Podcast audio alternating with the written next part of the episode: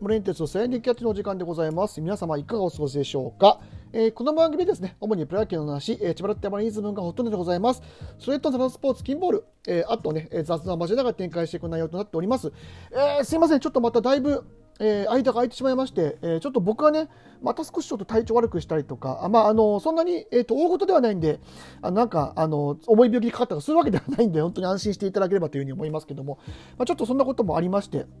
えーすみません、ちょっとあの配信の、配信というか、ライブ配信の方はね、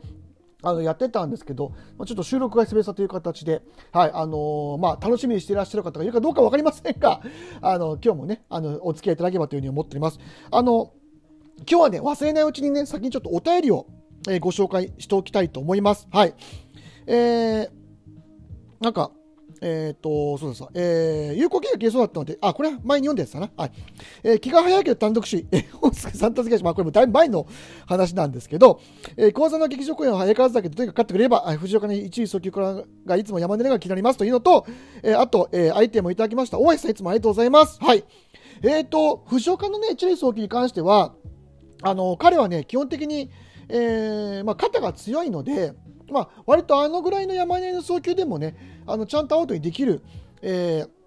えーまあ、あのなんだ形からっていうかね、あの送球力は持ってるあの選手です。あのまあ、ただやっぱりどうしても横の移動とかね、そういうところがちょっと、まあ、やっぱりその今年ルーキーで入ってきたね、えー高杉選手に比べるとちょっと、えー弱いかなっていうところで、まあ、交互に使ってるっていうと、あと、まあ、高杉は本当今年いいんでね、すごくね。それで、あの、使っていけてるっていうところもあると思うんですけども、はい。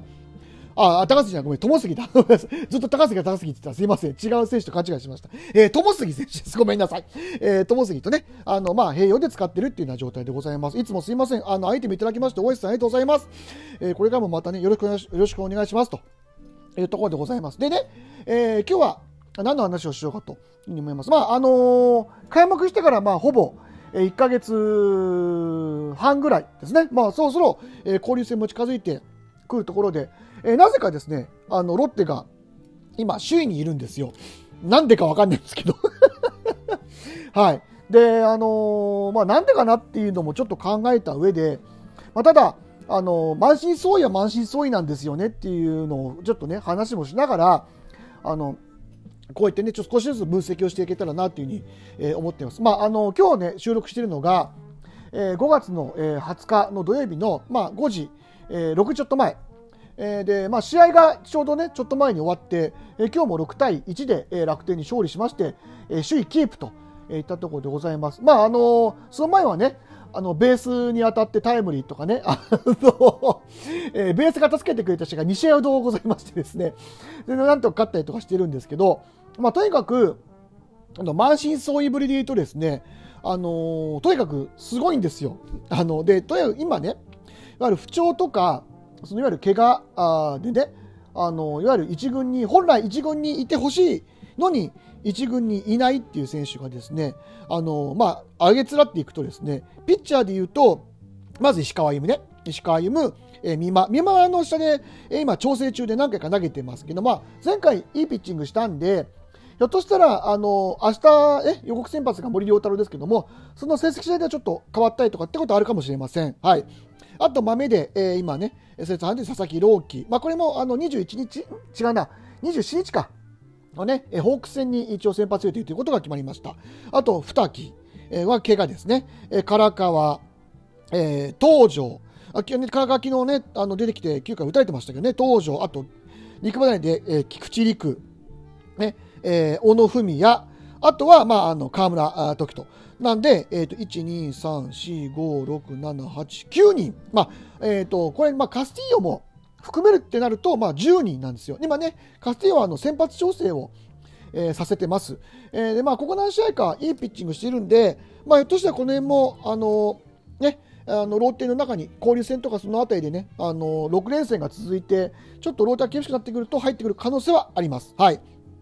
そして、あの、野手ですね。えー、ミキですね。ミキは、えっ、と、一昨日ぐらいからかな、えー、2軍の試合に出始めまして、まあ、これから少しずつ、まあ、調整していくような形になと思います。で、荻野隆、えー、藤原、えー、高部、えー山口も、えー、一昨日からね、試合に出て、今日、えー昨日からか、試合に出てまして、えー、今日の2軍戦で一応2安打、えー、を打ちました。ただまあ、あと1週間ぐらい調整させる僕は気がしているので、あの無理せず山口は交流戦明けぐらい、あ交流戦、あのに入る手前ぐらいに復帰させるんじゃないかなと僕は踏んでます。あの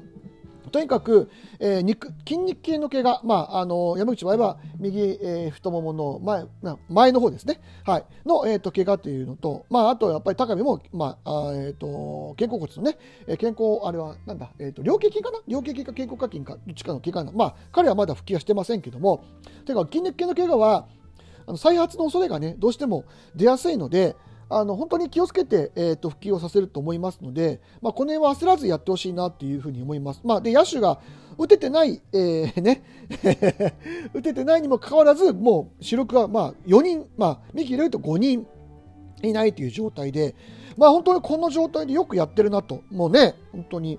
あのただ、日替わりでね、あのピッチャーに関して言うと、抜けた分をまあ、例えば、えーと、東であったりとか広畑、ね、あの今日ブルペンでね昨日とかあのすごいいいピッチングしましたけどあと、まあ、あの田中あじゃ坂本幸四郎とか、ね、あと西村ですよなんたってね。あの本当にいいトレードだったと思いますけどもね、はい、あと岩下もあの中継ぎ転向させて今のところはあの正解かなというふうに思ってます。でこの中でしっかりあの小沼がね昨日投げて、まああのヒットは打たれましたけど、まあ、結果出したっていうのも経験値を上げる部分ではすごく良かったのかなっていうふうに思います。はい、とにかく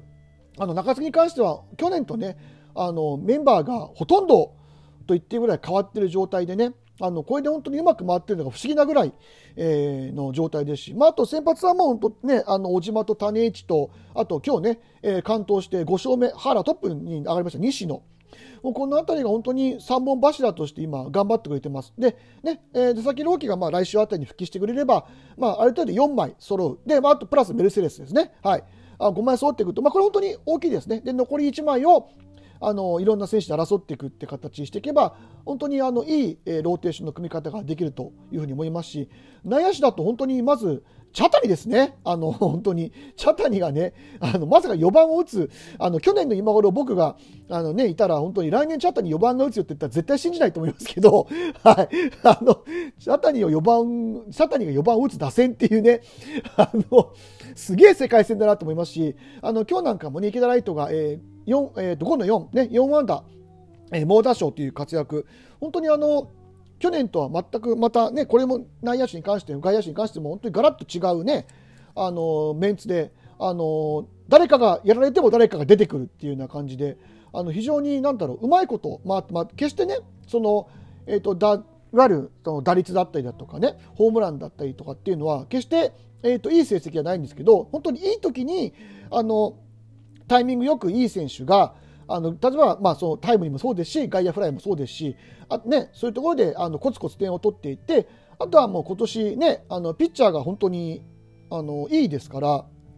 今日もねあの先発が完投してくれたぐらいで本当にあのなんだろう先発の9クオリティスタート率 QAS 率っていうのは本当に、まあ、ちょっとちゃんと調べてないですけどあのかなり高い方の部類には入ってると思うので、